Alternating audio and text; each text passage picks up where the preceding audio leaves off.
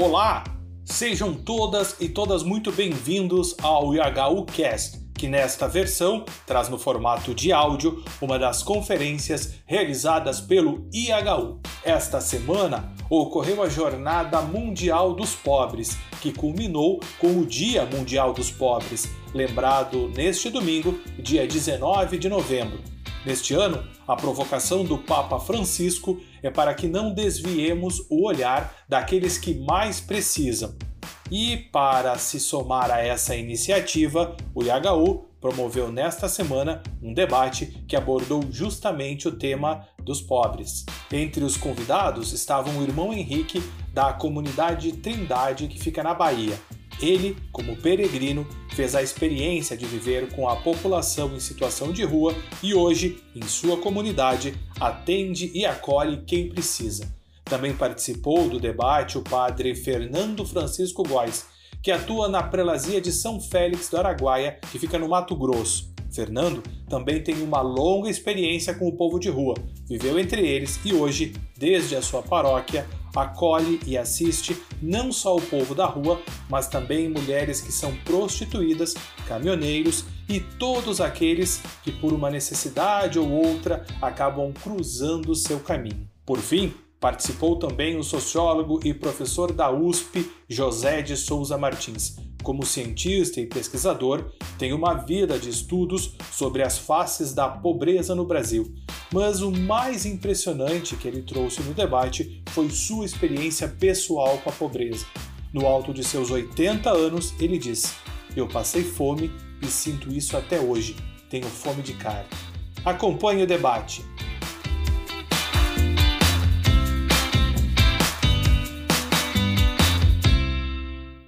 Obrigado, João Vitor. Um grande abraço a todos aqueles que acompanham este momento, de maneira especial ao Padre Fernando e ao professor José de Souza, a gente partilha esse momento juntos. E eu vou iniciar, já que você me provocou sobre como despertar para o lado dos pobres, é, com um pouquinho da minha trajetória, bem simples. Eu nasci na, na França, uma infância bastante privilegiada no meio rural, com estudos e tudo, e na qual eu não não faltou nada, nem materialmente, nem o carinho da família, dos pais e e foi quando eu cheguei na universidade, comecei a me despertar de que nem todo mundo tinha infância assim. Aí comecei a dar horas nas prisões, comecei a levar crianças imigrantes na França que não podiam ter férias, mas isso tudo era pouco. Aí acabei indo para a África, eu era engenheiro naquele tempo, para fazer uma missão com Engenheiros Sem Fronteiras, que foi uma experiência muito, muito boa, num dos países mais pobres do mundo, Burkina Faso. Só que cheguei lá como engenheiro e sempre fui tratado lá como engenheiro. Então, a gente estava numa aldeia excessivamente pobre, na área rural, onde as pessoas tinham que andar quilômetros para encontrar água. Procuramos água mais próxima para elas, encontramos, graças a Deus. Mas me dei conta nesse momento que o grande desejo era de estar em relação com as pessoas. Não era só resolver o problema, era muito além aquilo que o Evangelho me chamava. E quando voltei na Europa, depois dessa primeira experiência na África, logo pensei, eu vou sair de novo, mas eu não vou mais de uma maneira profissional. Eu quero ir para partilhar a vida das pessoas que têm muito pouco nesse mundo. E foi assim que, procurando, acabei em São Paulo. Cheguei em São Paulo em 1987, morando numa favela da Zona Norte, Jardim Marisa Maria, e convivendo com pessoas portadoras de deficiência mental. Simplesmente numa casinha de madeira, no meio da favela, junto com as outras pessoas na favela. Fiquei lá dois anos, dois anos convivendo plenamente feliz, realizado, tendo a impressão que eu podia viver aquilo que Jesus me chamava de partilhar a vida dos mais pobres, como Jesus que partilhava essa vida. Mas pouco a pouco senti de alguma inquietação e senti o desejo de ir ainda além. Eu tinha ainda uma casa, eu tinha ainda a segurança alimentar, eu tinha ainda pessoas ao meu redor, e tinha pessoas que nem isso tinham. Aí comecei a frequentar a Praça da República, lá em São Paulo, comecei a conversar com as pessoas lá, passei uma primeira noite lá com os moradores de rua na Praça da República, e daí nasceu o desejo de partilhar minha vida com eles. A partir de um grande desejo de viver o que Jesus viveu, e que eu descobri nesse momento, que eu coloquei o nome que Jesus era peregrino. Aí, depois de um longo tempo de discernimento com os jesuítas e com os irmãos de Tezé, na Bahia, acabei sendo enviado pela igreja como peregrino, e assim vivi 11 anos, de 89 até 2000, sem dinheiro, sem casa, sem segurança absolutamente nenhuma, sem alimento de um dia para o outro, e partilhando a vida daqueles que, de fato, não tinham absolutamente nada. Nas ruas de Salvador, de São Paulo, de Fortaleza, de Brasília, na Bolívia e no Peru também, tudo isso caminhando a pé, partilhando a vida dos mais excluídos, dos mais pobres, nas zonas rurais também. E a partir do ano 2000, a partir de um pedido do arcebispo aqui de Salvador, onde eu ficava mais com uma população de rua, a gente encontrou uma igreja que era abandonada na cidade baixa da, de Salvador, a parte mais desprezada da cidade, a cidade turística e a cidade alta, e a cidade baixa e a cidade portuária, da prostituição dos moradores de rua. E lá havia uma grande igreja abandonada que chamava Igreja da Trindade. E eu sempre me identifiquei como peregrino da Trindade, e era o ano 2000, que era o ano da Trindade. Então, alguma coisa tinha que acontecer. Aí consultei na arquidiocese porque essa igreja era abandonada e perguntei se a gente podia simplesmente reabrir as portas para ser o gol da Trindade, porque a igreja foi construída para ser isso, mas também para acolher aqueles que não tinham mais nenhum lar, para provar esse aconchego da Trindade, que no seu regaço sempre acolhe os filhos e suas filhas mais abandonados.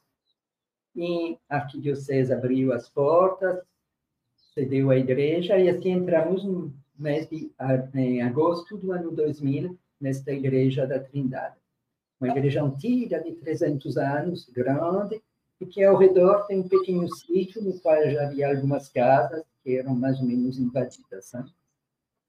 E lá começamos simplesmente a morar, a, re, a recuperar aos poucos a igreja, e as pessoas da rua com as quais eu já convivia em Salvador passaram a vir dormir aqui na igreja.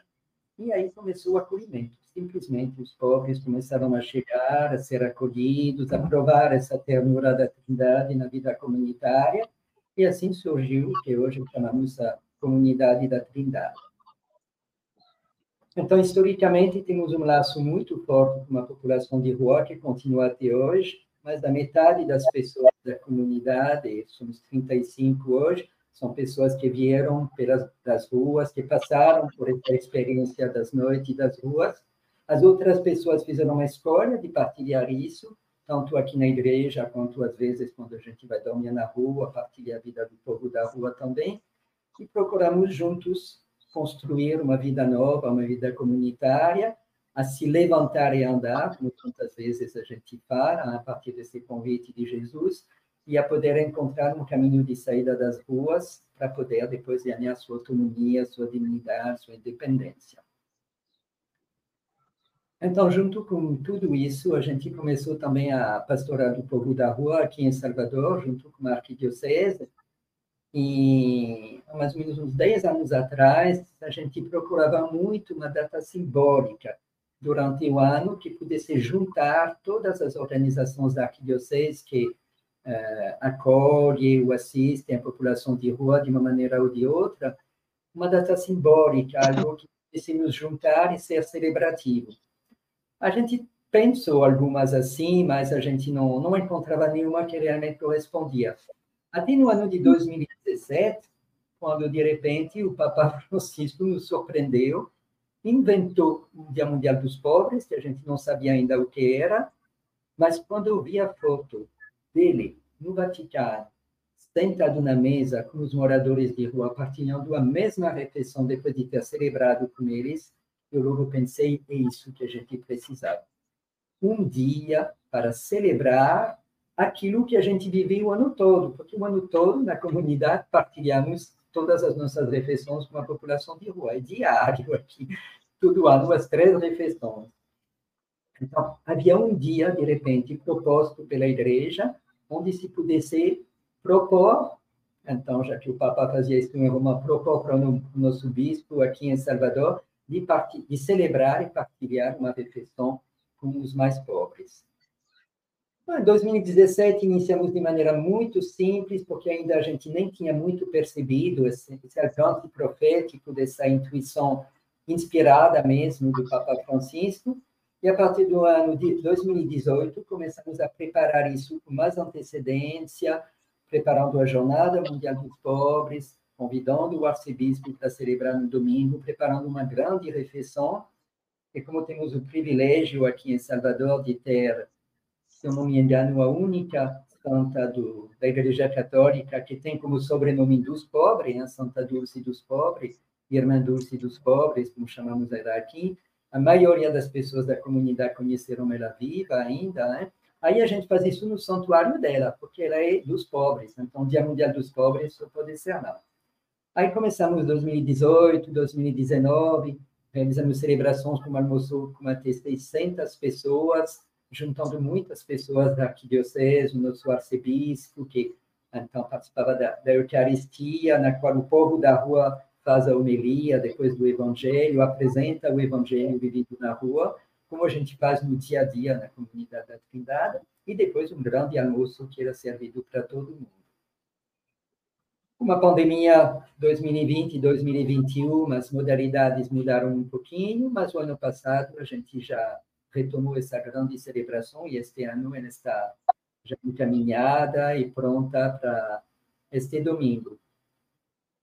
Com a vinda de Dom Sérgio aqui na, na Arquidiocese de São Salvador e um dos bispos auxiliares, que é referência para as pastoras sociais, Dom Walter, eh, eles expressaram um grande desejo de que essas celebrações pudessem ser em toda a forania, que grupo de paróquias aqui na nossa diocese, em toda a paróquia, em toda a comunidade.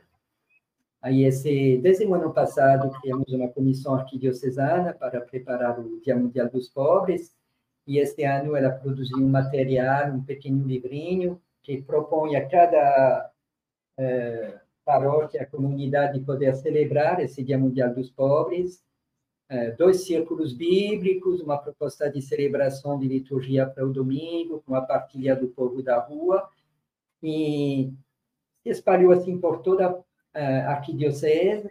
Vamos ter domingo três celebrações maiores, que chamamos arquidiocesanas, cada uma presidida por um dos bispos. Dom Sérgio vai celebrar conosco no Santuário de Irmã Dulce, Dom Walter vai celebrar em Lauro de Freitas, Dom Dorival vai celebrar nas Cajazeiras, na grande periferia de Salvador, e assim vai ter três celebrações maiores, juntando várias paróquias, mas todas as paróquias foram convidadas para celebrar esse Dia Mundial dos Pobres esse ano.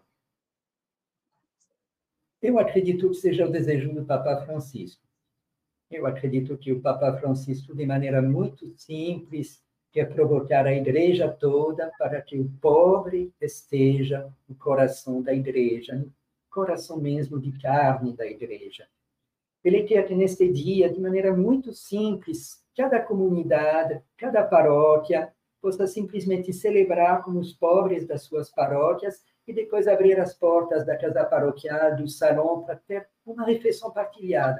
Algo tão sensível, tão simples, que não precisa de organização, mas algo de profético. Algo que deveria celebrar em um dia aquilo que a igreja deveria viver todos os dias do ano porque Jesus viveu assim todos os dias da sua vida, da sua vida pública. Ele sempre esteve ao lado dos pequeninos e dos pobres. Esse olhar, essa frase de Tobias para este ano que o Papa destaca, nunca afaste o teu olhar de algum pobre, é o que viveu Jesus a vida toda. Uma samaritana, um leproso, Nicodemos, que outra forma de pobreza, seja lá onde for, Jesus tinha essa qualidade de encontrar a pessoa e de poder, junto com ela, viver um momento divino. E o Papa nos convida para isso. E para sustentar a nossa caminhada, ele nos propõe a cada ano uma carta que ele publica simbolicamente no dia de Santo Antônio, 13 de junho, no qual ele escolhe, a partir de uma frase da Bíblia, um tema, como se ele fosse nos dar uma mística para a nossa ação pastoral no dia a dia durante o ano todo. E esse ano, de maneira especial, ele foi encontrar essa citação do livro de Tobias, né? Nunca afaste seu olhar de algum pobre, mas ele teve, estenda sua mão ao pobre, ele teve a esperança dos pobres, nunca se, se frustrará. Cada tema que ele reencontrou, escreve uma belíssima meditação, no qual até eles nos diz, se você quer tocar Jesus, você já sabe como fazer, basta tocar o pobre, porque o pobre é sacramento de Jesus. Ele tem, assim, essas frases belíssimas, e nesta carta, ele nos oferece realmente um alimento espiritual para sustentar nossa ação pastoral ao longo do ano todo. Sustentar nossa vida cristã, nossa vida evangélica, que deveria colocar o pobre sempre no coração nosso, no coração da igreja.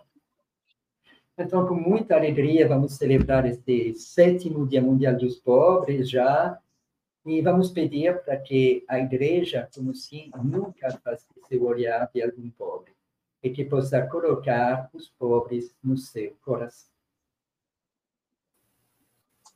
Tá certo. Muito obrigado, eh, irmão Henrique. É, vamos rodar a nossa mesa agora, então, falar com o Fernando Góes, o padre Fernando Góes, lá da prelazia do São Félix, né, no Mato Grosso.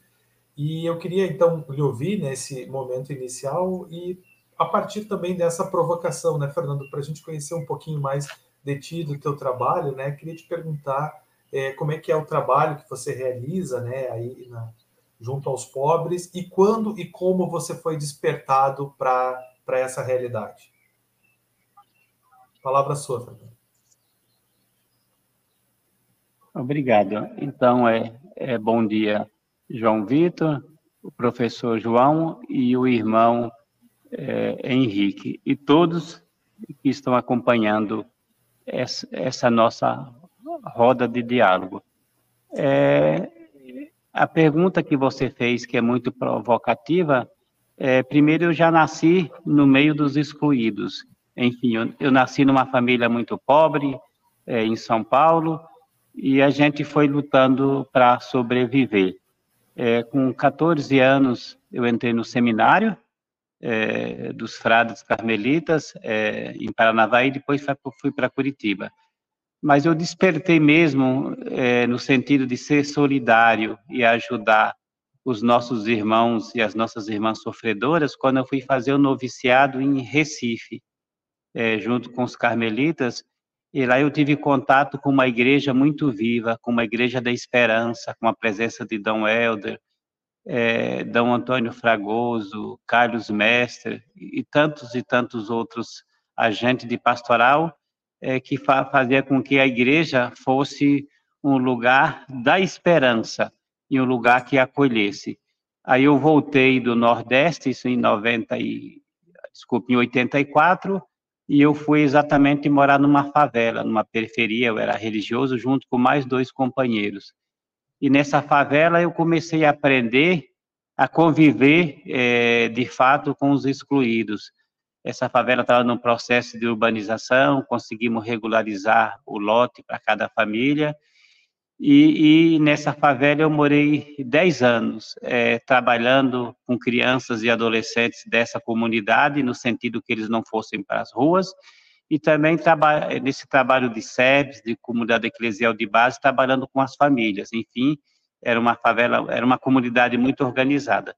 E depois eu comecei em 87 ir para as ruas, é, ligado à pastoral do menor, e também a Movimento Nacional dos Meninos e Meninas em Situação de Rua. E fomos para as ruas é, com o espírito de solidariedade, de se colocar é, do lado das vítimas e com as vítimas buscar a construção de uma nova sociedade. Eu lembro que certa vez eu fui fazer o enterro de um jovem que foi assassinado é, nas ruas e, e quando desce o caixão tinha várias crianças e adolescentes de rua, imagino mais de 50, E quando eles começaram a jogar terra no caixão, eles olharam para mim e falou: "Hoje nós estamos enterrando ele e amanhã vocês vão enterrar nós, que a gente não tem saúde, a gente não tem saída". E vendo aquelas crianças chorando, eu pensei, mas eu não posso enterrar o futuro do Brasil. O futuro do Brasil precisa de cidadania, precisa de, de inclusão, precisa de sonhos, projeto de vida, ou seja, precisa de inclusão social eu saí desse velório e comecei a pensar. E aí conseguimos é, é, organizar uma chácara na região metropolitana de Curitiba, e essa chácara, é, a gente fez uma pesquisa para os meninos de, em situação de rua, é que tipo de proposta pedagógica a gente poderia criar com eles, não para eles, mas criar com eles. E eles falaram que eles queriam um espaço que tivesse muita natureza, é, muitos animais, um espaço que tivesse rio e um espaço que estivesse longe das drogas. E conseguimos organizar essa chácara chamada Meninos de Quatro Pinheiros. Eu fiquei exatamente é, 22 anos nessa chácara e durante esses 22 anos é, a equipe e eu nós conseguimos acolher mais de mil crianças em situação de rua. E hoje eu falo para vocês, hoje tem jovens em alguns lugares do mundo, Estados Unidos, é Inglaterra, é, e por quê? Essa, nessa chácara, o carro-chefe dessa chácara é exatamente os sonhos e o projeto de vida. Já falo presidente que, me, me que, que, tem a melhor educação do mundo, não lembro agora o nome, mas ele fala que um jovem sem projeto de vida e um jovem sem sonhos é exatamente um jovem desgovernado. Então, nessa chácara, a gente motivava e trabalhava os sonhos. Depois de 22 anos, eu falei, como eu não tenho casa e nem tenho espaço para todo mundo, eu agora vou fazer uma experiência nas ruas. Aí eu saí de Curitiba a São Paulo, é, caminhando a pé. É, e, e, e, então, é, é, nessa caminhada, eu precisava me encontrar comigo mesmo, fazer uma avaliação do meu trabalho na chácara e que rumo eu deveria dar na minha vida. E, e, caminhando é, de Curitiba para Cidade do Norte, eu acabei me deparando com 150 andarilhos, ou peregrinos, ou trecheiro, ou estradeiro. Desses 150, eu consegui é, falar, conversar é, com 50. Estou até fazendo um livro, humanidade e desumanidade no mundo invisível dos trecheiros. E, e, se hoje a gente não tem políticas públicas para os moradores em situação de rua, imagine para quem faz da estrada da BR a sua própria casa, a sua própria moradia. Então não tem políticas públicas nenhuma e também não tem a presença de igreja nenhuma. É, um, é um, uma população que vive o seu êxodo e é uma população é, condenada a morrer sem ter direito a nada. E digo para vocês é, que eu me deparei com muitas realidades junto com esses trecheiros. Eu lembro que é, certa vez eu vi um, um trecheiro é, pegando comida no lixo, é, de, é, dividindo essa comida com ratos e baratas. Ele não achou o suficiente, ele caminhou mais um pouco, chegou numa poça de lama com as mãos ele tomou água e chegou na BR, ele comeu o resto de animais é, atropelados na BR. Então, hoje nós temos é, muitos andarilhos é, que já perderam a sua dignidade. E quando e normalmente ele não quer mais contato com seres humanos, porque a presença com os seres humanos na vida deles lhe causaram muito mal. Então, eu é, caminhei com esse grupo, e depois eu fiquei basicamente um ano e, e quatro meses em São Paulo, na, em situação de rua, na Cracolândia. E quando eu chego na Cracolândia, eu pergunto para mim mesmo, o que é que eu posso fazer numa situação tão desigual é, e tão desumana? E, mas eu falei, se eu não, não tiver nenhum caminho, nenhuma pedagogia, tudo que eu fiz até hoje foi em vão. Se eu não conseguir me aproximar dos últimos dos últimos, o que é que eu fiz da minha vida? e comecei a pensar, e um caminho que eu descobri, eu poderia escutá-los. E hoje o nosso povo é carente de escuta. Todo mundo quer falar. E, e, e, a gente olha no Evangelho a forma como Jesus escutava as mulheres, a forma como Jesus escutava as crianças, enfim, a forma como ele escutava os excluídos. E, e então todas as noites eu sentava, me escorava no prédio, pegava minha cama, que era o papelão, sentava, e eu tinha fila de pessoas é, principalmente jovens, mulheres, que precisavam ser escutado. E eu basicamente passava a noite inteira escutando. E no dia seguinte eu ia no projeto Restaura-me, da Aliança da Misericórdia, e lá a gente trabalhava a questão de sonhos e projeto de vidas. É, e voltando à escuta, certa vez um traficante falou: por que você escuta só os drogados e os noiados? Por que você também não escuta nós traficantes? Aí eu falei, porque vocês nunca me impediram. Ele falou, pois hoje você vai me escutar. Aí eu brinquei e falei, como vocês mandam aqui e eu não quero morrer, claro que eu vou escutar. E escutei ele como eu escutava os outros irmãos, que a, que a realidade, a, a situação de vida era muito parecido. É, depois de, de ficar um ano em São Paulo, eu resolvi, 2016, de a pé e de carona, é, ir de São Paulo até Recife é, para ficar nas capitais, é, conviver, é, caminhando, é, eu me encontrava com os andarilhos, e nas capitais eu ia morar com essa população. Então, fiquei no Rio de Janeiro, é, depois fiquei em Belo Horizonte, é, depois fui para Salvador, Aracaju, Maceió e Recife. Em cada lugar que eu ficava, eu não programava, não programava nada.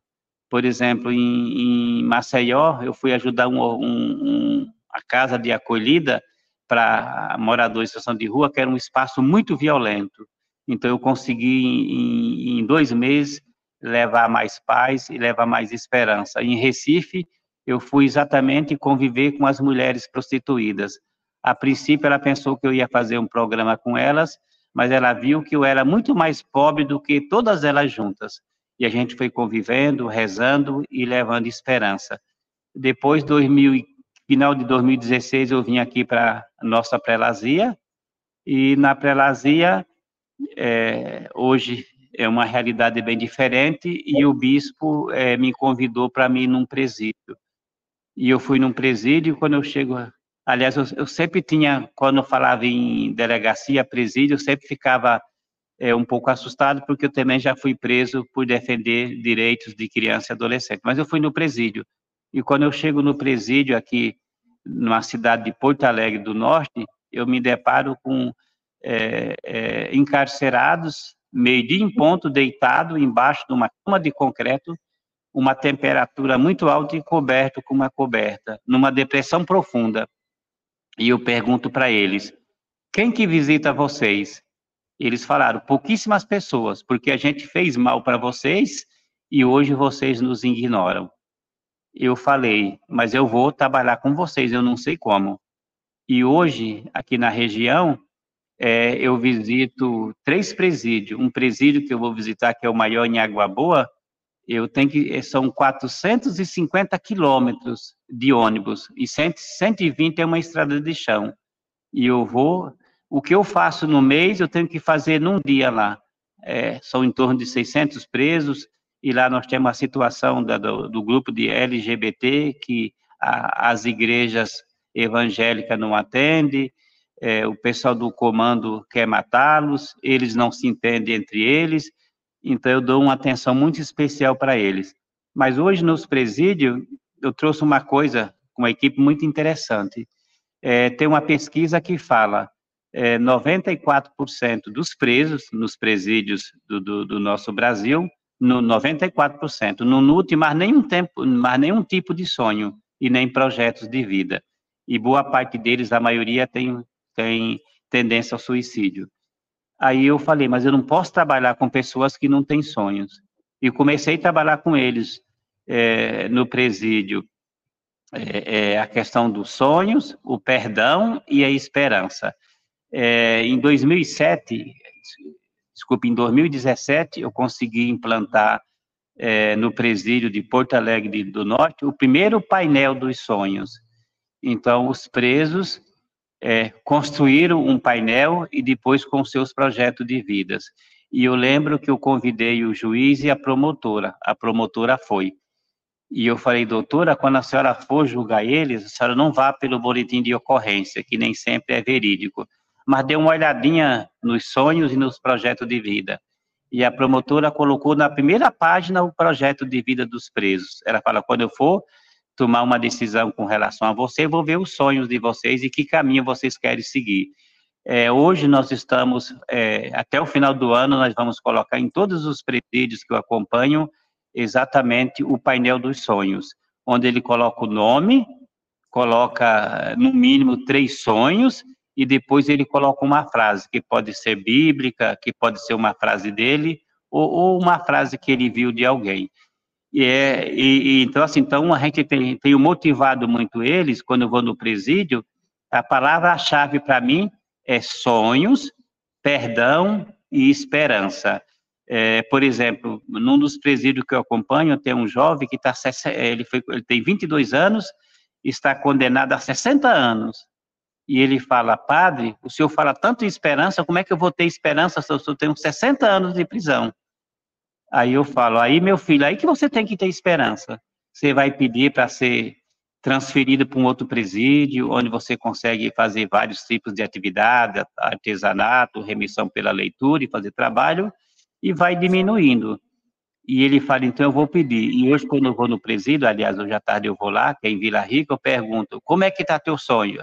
A esperança. Ele fala, padre, a minha esperança está grande. Aí pediu para mim poder, que eu fizesse o vínculo novamente dele com a família, consegui fazer isso. Então, hoje uma grande missão minha exatamente é trabalhar com os últimos dos últimos, que é trabalhar com os irmãos encarcerados. Aqui também na Pelazia, o bispo me colocou como vigário episcopal dos empobrecidos, marginalizados e excluídos eu também faço um trabalho nos cabarés, é, ou seja, nas casas de prostituição. É, e aqui, no Mato Grosso, infelizmente ainda é uma terra sem lei. Então, assim, as mulheres que fazem programa, que têm que melhorar sua renda, a maioria elas vêm do Nordeste para ganhar um dinheiro aqui, pouca escolaridade, muitas foram abusadas na sua própria família ou em casa de trabalho, acabam entrando na prostituição. Então, elas são muito, mas muito vítimas de violência, enquanto muitas mulheres com a vagina rasgada, é, arranhada, foi violentada, porque quando o homem compra o programa, ele fala que a mulher pertence a ele e ele pode fazer o que ele quer. Quem coordena o cabaré fala, mas você não vendeu o teu corpo para ele, você não precisa do dinheiro, ele não é teu cliente, então você tem que suportar tudo isso. Fora disso também, eu faço um trabalho aqui com os caminhoneiros, que é uma outra realidade muito dura. É, normalmente o casamento não se sustenta, jornada muito longa de trabalho, as estradas, as BR ou as rodovias em péssimas condições, e esses irmãos, eles têm uma carga horária excessiva a cumprir, é, baixo salário, a maioria tem que usar droga para poder é, suportar é, esse trabalho, então também eu acompanho esse grupo. É, também acompanho aqui um grupo de crianças e adolescentes é, que são aliciados é, pelas facções criminosas. É, então, normalmente aqui é a casa onde eles vêm tomar um café. Às vezes eu preciso negociar é, adolescente com o tráfico, no sentido que não matem é, e por aí vai. Também trabalho é, com mulheres marginalizadas, vítimas de violência. É, muitas vezes ela vem para cá se esconder. Ontem, por exemplo, ontem à noite eu estava lendo o, o, documento do Papa e daqui um pouco é, bate para mim um casal. E esse casal é da Bahia. E, e, a mulher fala, padre, o meu marido está ameaçado de morte, quer matar ele, ele essa noite ainda ele tem 20 anos. E eles falaram: o único lugar que ele respeita na cidade é a sua casa. O senhor pode acolher ele aqui? Isso era mais ou menos meia-noite. Aí eu falei: fazer o quê? Aí abri a porta, eles entraram, jantaram e foram dormir. Então, meu trabalho na prelazia é exatamente esse trabalho é, é, é com os últimos é, dos últimos, mas a partir do Evangelho, mas numa, numa pastoral crítica, onde a gente cobra aqui do agronegócio, cobramos também das igrejas, é, que seja uma igreja em saída, é, que seja de fato uma igreja solidária, é, uma igreja humana, é, é que consiga acolher é, os seus filhos e filhas. E também, é, agora no próximo sábado, a gente vai fazer um encontro com os moradores em situação de rua, é, uhum. para celebrar exatamente a, a, sétima jornada mundial dos empobrecidos. Era isso. Muito obrigado, Fernando. Eu fico pensando que a gente vive num país muito desigual, né? Essa desigualdade, ela se manifesta. Eu sempre penso que essa desigualdade se manifesta das mais distintas formas, né? E ouvindo o relato seu e do irmão Henrique, a gente pensa que a pobreza também que nos cerca, ela aparece das mais diferentes formas, né? Às vezes não é só a pobreza uh, física, material, mas é um, uma pobreza que se revela em diversas situações. Bom, mas girando a mesa, então, agora professor José de Souza Martins. Professor José de Souza, quem frequenta as publicações do IHU já sabe que professor é um habitué, tem nos ajudado muito a iluminar o pensamento sobre essas questões. Inclusive, é, no dia de hoje, nós publicamos uma entrevista com o professor, essa entrevista está publicada na capa do, do, nosso site, o Lucas, nosso colega, vai colocar o link também. O título dela é uma frase do professor, né? O mundo se transformou no mundo de faz de conta. Os que querem mudar fazem de conta que querem. A sociedade é hoje a Sociedade do Espetáculo.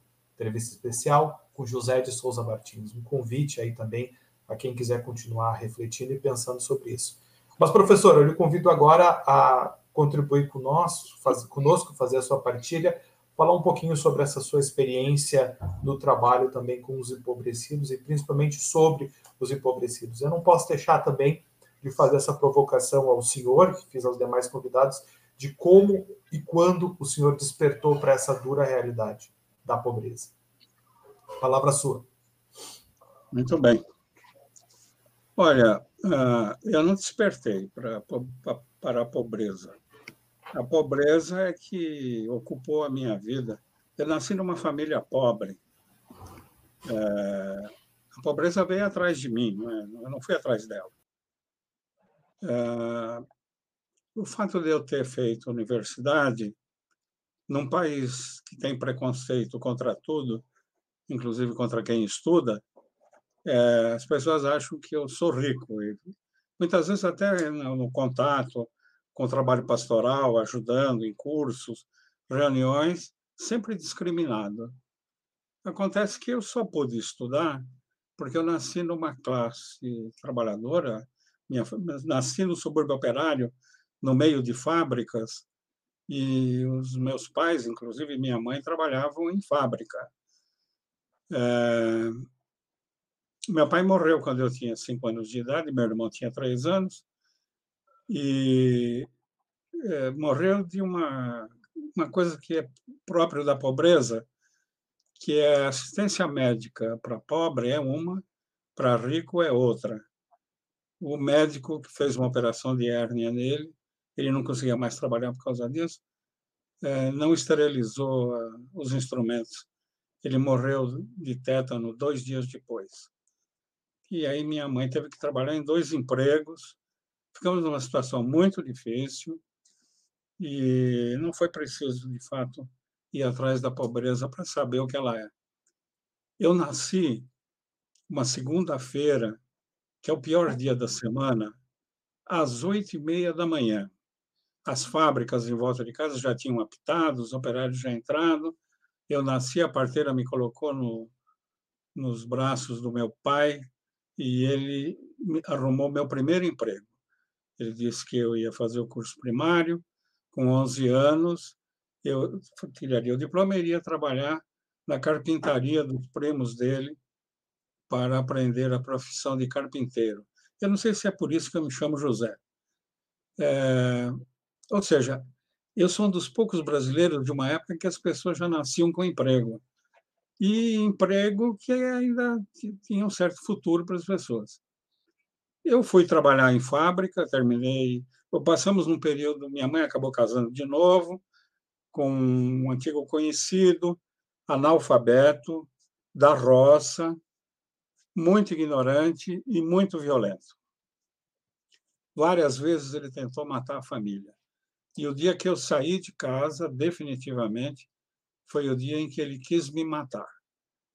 E matar assim a tiro, facada, essas coisas. Ele acabou assassinado, se separou da minha mãe e foi morar com outra mulher que o matou, matou a pauladas. Então foi assim uma vida, uma vida desgraçada. Ele perdeu o emprego na fábrica lá em São Caetano e nós tivemos que ir para a roça. Minha mãe ficou morando na casa de uma tia-avó, da minha tia-avó, para continuar trabalhando na fábrica, sustentar a família, e eh, nós fomos morar com ele na roça. Ele foi ser caseiro de uma chácara de um alemão. Eh, moramos numa casa de pau a pique, chão de terra batida, coberta de sapé, e meu irmão e eu tínhamos que andar 16 quilômetros por dia para ir à escola na estação de Guaianazes, que era um povoado na época. 16 quilômetros do mato, pasto e tudo mais. Nosso vizinho mais próximo ficava a um quilômetro de distância. E, e muito difícil. O café da manhã era café preto, com farinha de milho e o almoço e janta todos os dias era arroz, feijão e salada de repolho. Um dia eu desmaiei na escola. Começou aquela. Eu percebia que as pessoas estavam gritando, correndo para socorrer e que era fome, era fome. Desmaiei de fome. É... Eu comecei a tomar consciência de que a pobreza era fome, em primeiro lugar. Depois eu fui descobrindo que não era só isso. Eu passei a ter uma fome de carne que eu tenho até hoje. Há 80 anos na minha família, pouco menos, as pessoas não, não, não passam necessidade. Todos, na terceira geração dos meus avós, que eram imigrantes, vieram para trabalhar em fazenda de café, trazidos na imigração subvencionada, uh, eles próprios, até o fim da vida, tinham como única refeição feijão com farinha de milho. Isso era comida todo santo dia. É, lá na, na, na roça onde a gente foi morar, tinha um grande fazendeiro que se chamava a si mesmo de Coronel, Coronel Saturnino Pereira. Ele se achava ainda um coronel da Guarda Nacional do tempo dos coronéis do sertão. Ele mandava em tudo, ele tinha uma grande fazenda de criação de gado.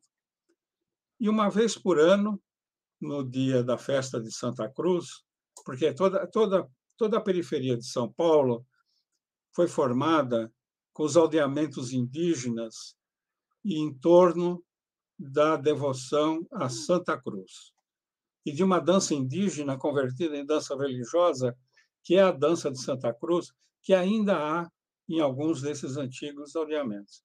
No dia de Santa Cruz, o coronel Saturnino mandava matar um boi e os pobres de toda aquela região espalhada vinham para comer um pedaço de carne.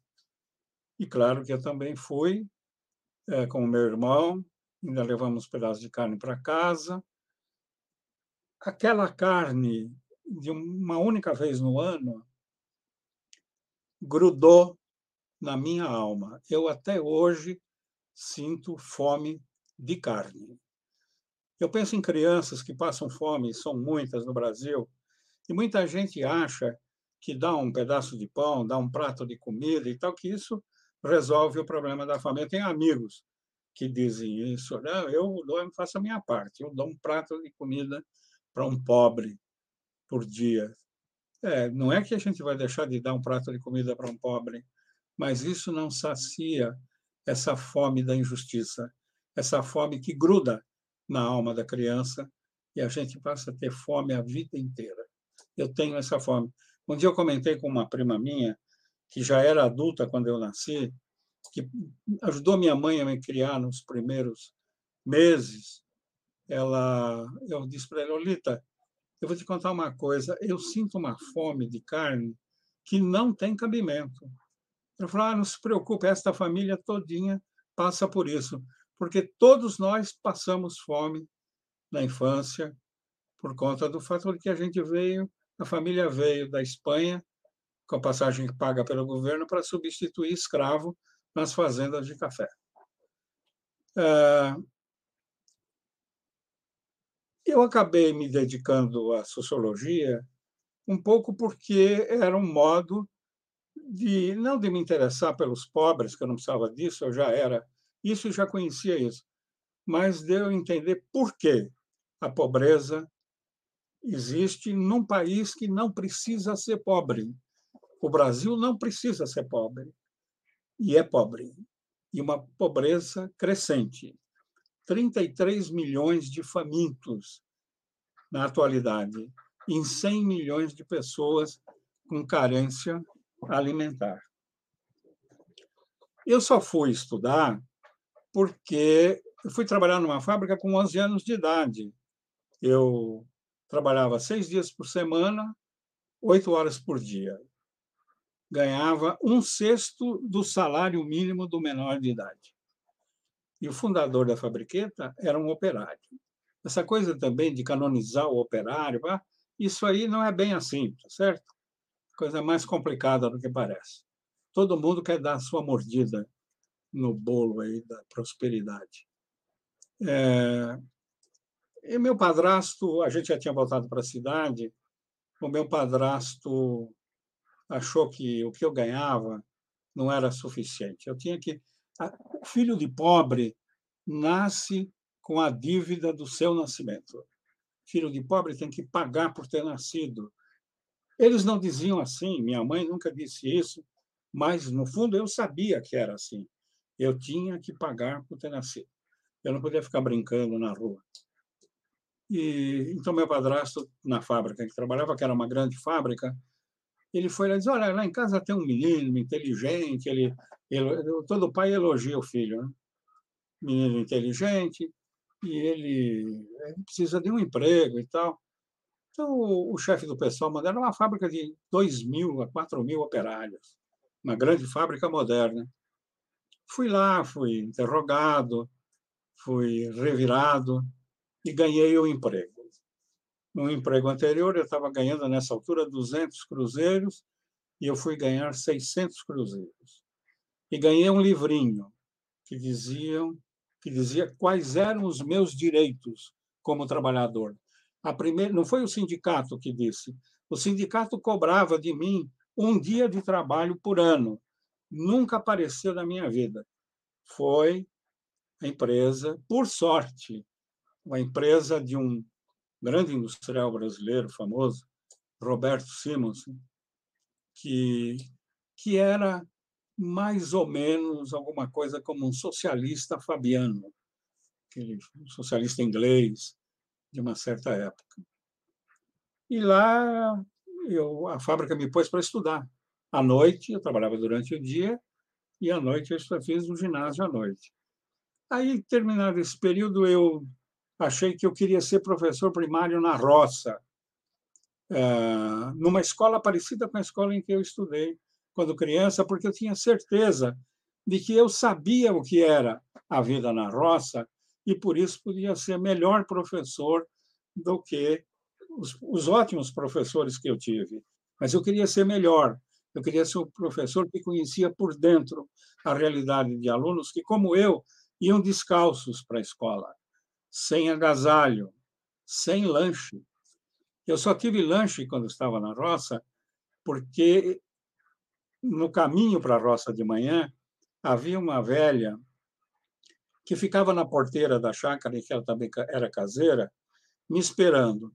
Ela me dava um tostão, dez centavos, contava o sonho que ela tinha tido naquela noite e dizia para eu passar no jogo, no, no chalé do jogo de bicho, que não era ilegal na época, contasse o sonho para o apontador, ele decifrava qual era o bicho e fazia aposta para ela. Ela nunca ganhou. E, mas, de vez em quando, ela fazia um lanche de pão. É, não era nem pão amanhecido, era pão duro, com salame um salame com gosto de salame rançoso. Aí, finalmente, isso aí eu passei a levar à escola. O, o, os meus colegas falaram, você, você come o lanche que aquela mulher te dá? Claro, estou com fome. Mas ela cata comida no lixo, você sabia disso? E não. Ela vinha uma vez por semana em São Paulo, ao Mercadão da Cantareira, e catava resto de comida no lixo. O pão que eu comia e o salame que eu comia vinha do lixo. Né? Aí eu acabei fazendo escola normal para vir para a roça, que é a escola do magistério, para ir para a roça. E, e, e, já no fim do curso eu fiz em escola pública, uma excelente escola pública. Eu fico indignado com a satanização da escola pública. Mesmo aluno de escola pública sataniza a escola pública. Isso é uma grande farsa. A escola pública poderia ser melhor, mas ela ainda é, em muitos lugares, uma excelente escola. As meus colegas, a, minha, a maioria eram meninas, as minhas que iam ser professoras, me disseram, mas por que, que você não entra na universidade? Eu falei, com que, que eu vou entrar na universidade? Tem que trabalhar. Aí, não, faz o vestibular, tenta, tal, tal. Eu acabei indo fazer o vestibular para Ciências Sociais na Faculdade de Filosofia, Ciências e Letras da Universidade de São Paulo, uma universidade criada pelas famílias ricas de São Paulo, principalmente pelo jornalista Júlio de Mesquita Filho, que estabeleceu como regra a Universidade de São Paulo tem que ser pública, laica e gratuita. Ela tem que atrair a população que possa ter talento para cursar a universidade. Eu fiz o vestibular e não fui ver o resultado do exame. Eu não acreditava que eu ia conseguir entrar no que já era a melhor universidade do Brasil. Aí uma das alunas me perguntou, escuta, das minhas colegas, você passou no vestibular? Eu falei, não sei. Mas você não foi ver o resultado? Eu falei, não. Mas deixa de ser idiota, cara. Vai lá ver o resultado. Mas não, eu não passei. Difícil, eu não, fui, não passei. Tinha exame escrito e exame oral. Ela falou, vai ver, pelo menos, se você sabe por que é que você foi reprovado. Eu fui na véspera do último dia para a matrícula eu tinha sido aprovado. Para minha surpresa, e eu não era o último colocado. Depois, para estudar, fazer a faculdade, foi difícil, foi bem difícil para mim. Eu fui ajudado por um professor, eu tive como professores de antropologia e de sociologia Ruth Cardoso e Fernando Henrique Cardoso. Eles eram bem jovens. O Fernando Henrique sabia que eu tinha trabalhado em fábrica, que eu morava no ABC, e um dia ele me perguntou: você ainda mora lá no cima? Quanto tempo você leva para ir? Eu estudava à noite, para ir voltar à sua casa. Eu falei: eu levo quatro horas. Eu tinha que ir a pé até o Parque Dom Pedro, pegar um ônibus e, ir a, a São Caetano e mais um trecho até em casa. Falei, você não quer morar aqui perto da, da faculdade? Falei, professor, com que é que eu vou morar aqui perto da faculdade? Eu não tenho condições de pagar uma pensão, por exemplo. falei, não, vem comigo. Ele tinha um fusquinha azul, me colocou dentro do Fusca e me levou para um sobrado perto da faculdade que tinha uma dispensa. Ele me disse, olha, quando eu vi, eu, é, essa casa foi alugada pela faculdade, a gente vai montar um centro de pesquisa aqui. Mas quando eu vi esse quartinho, que não era um quartinho, era uma dispensa, eu pensei em você. Talvez você quisesse morar aqui como caseiro. Você cuida da sua vida, você ganha quatro horas, em vez de ficar quatro horas no caminho de ônibus por aí, você vai para a biblioteca da faculdade, que é aqui do lado. E eu fiquei lá, eu morei lá. Eu passei a noite de 31 de março de 64, a noite do golpe, nessa casa, ouvindo um radinho que eu tinha transmitir o golpe. Bom, é, acabei me formando, fui convidado pelo professor Florestan Fernandes para ser uh, auxiliar de ensino dele, assistente dele.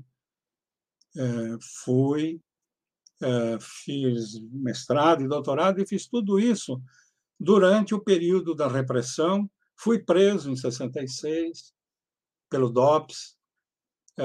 fui preso por não ter feito nada. Se tivesse feito alguma coisa, não teria. é, fui fichado.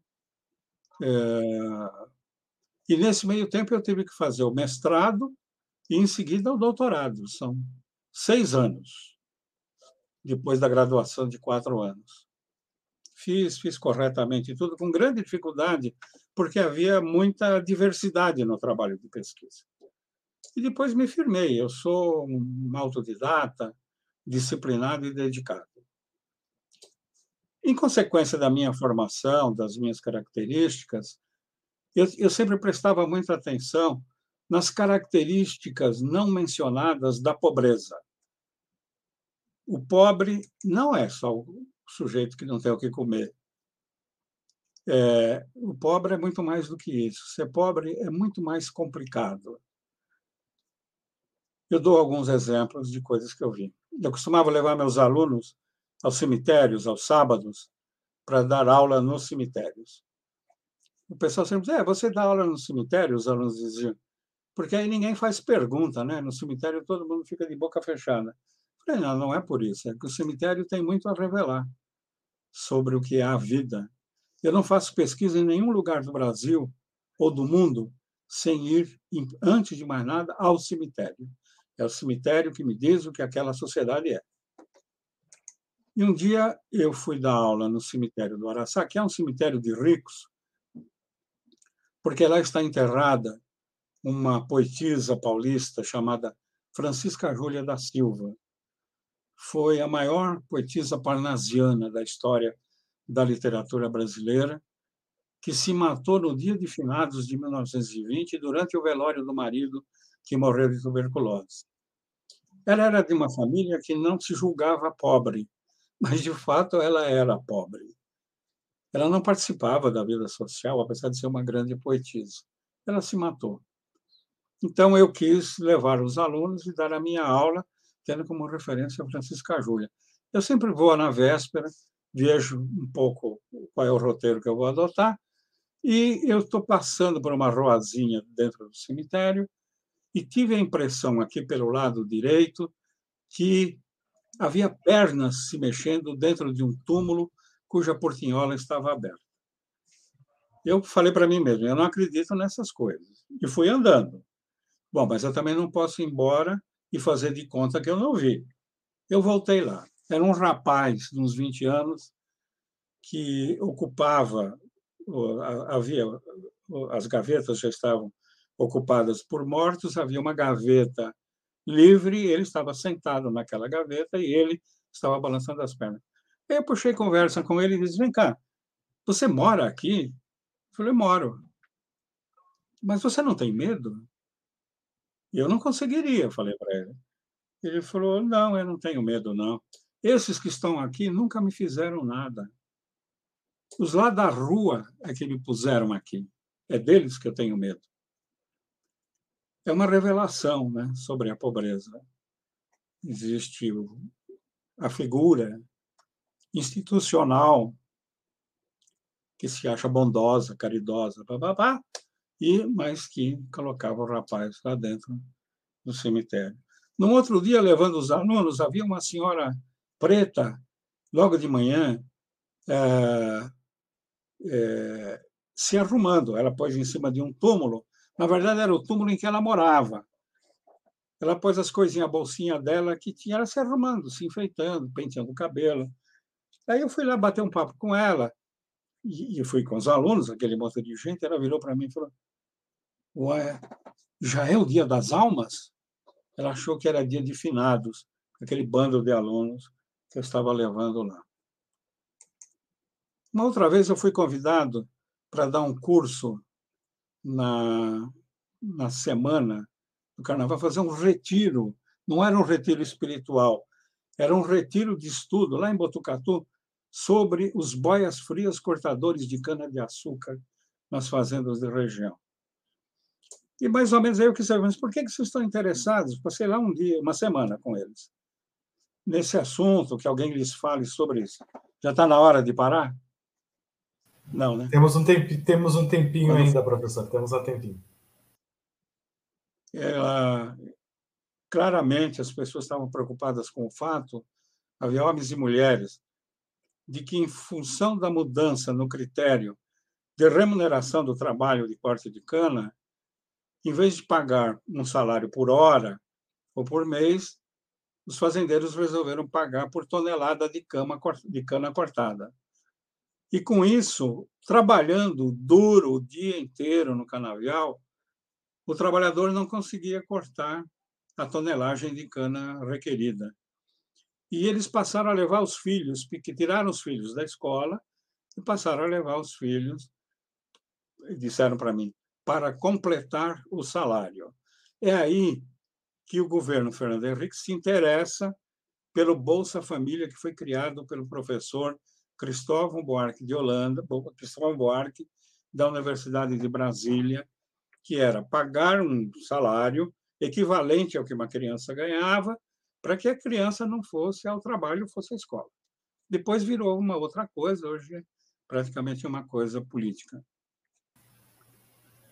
Eu falei: olha, o que vocês estão me dizendo é que vocês são explorados. Chama exploração isso. Ou seja, você ganha menos do que vale o seu trabalho. Então vamos descobrir o que é essa exploração na vida de cada um. E fui perguntando: você é explorado? Sou. Por que, que você acha que você é explorado? Sempre achava que era explorado porque no fim do mês sobrava mês em relação ao trabalho recebido.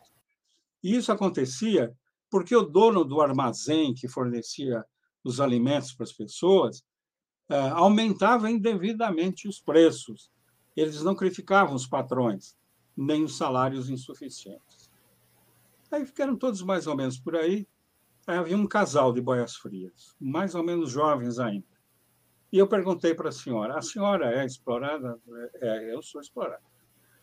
Por que, que a senhora acha que é explorada? Aí ela me disse: porque quando eu faço amor com meu marido, o meu corpo dói. O meu corpo não dói quando eu estou cortando cana no canavial. Eu sei que eu sou explorada por meu, porque o meu corpo não é mais meu. O meu corpo é do canavial. Nem Salomão, na sua sabedoria extrema, nem Karl Marx, com as suas teorias, jamais pensou que a exploração do trabalho e a acumulação do capital é feita à custa da transformação do corpo do trabalhador em matéria-prima. Enfim, eu poderia passar mais 10 horas aqui contando inúmeros casos desse tipo. E conto apenas um último. Eu ia buscar minha filha no ponto de ônibus quando ela voltava da escola e reparei que na calçada oposta havia uma senhora uh, que a calçada estava vazia, era a calçada de uma casa comercial que fechara.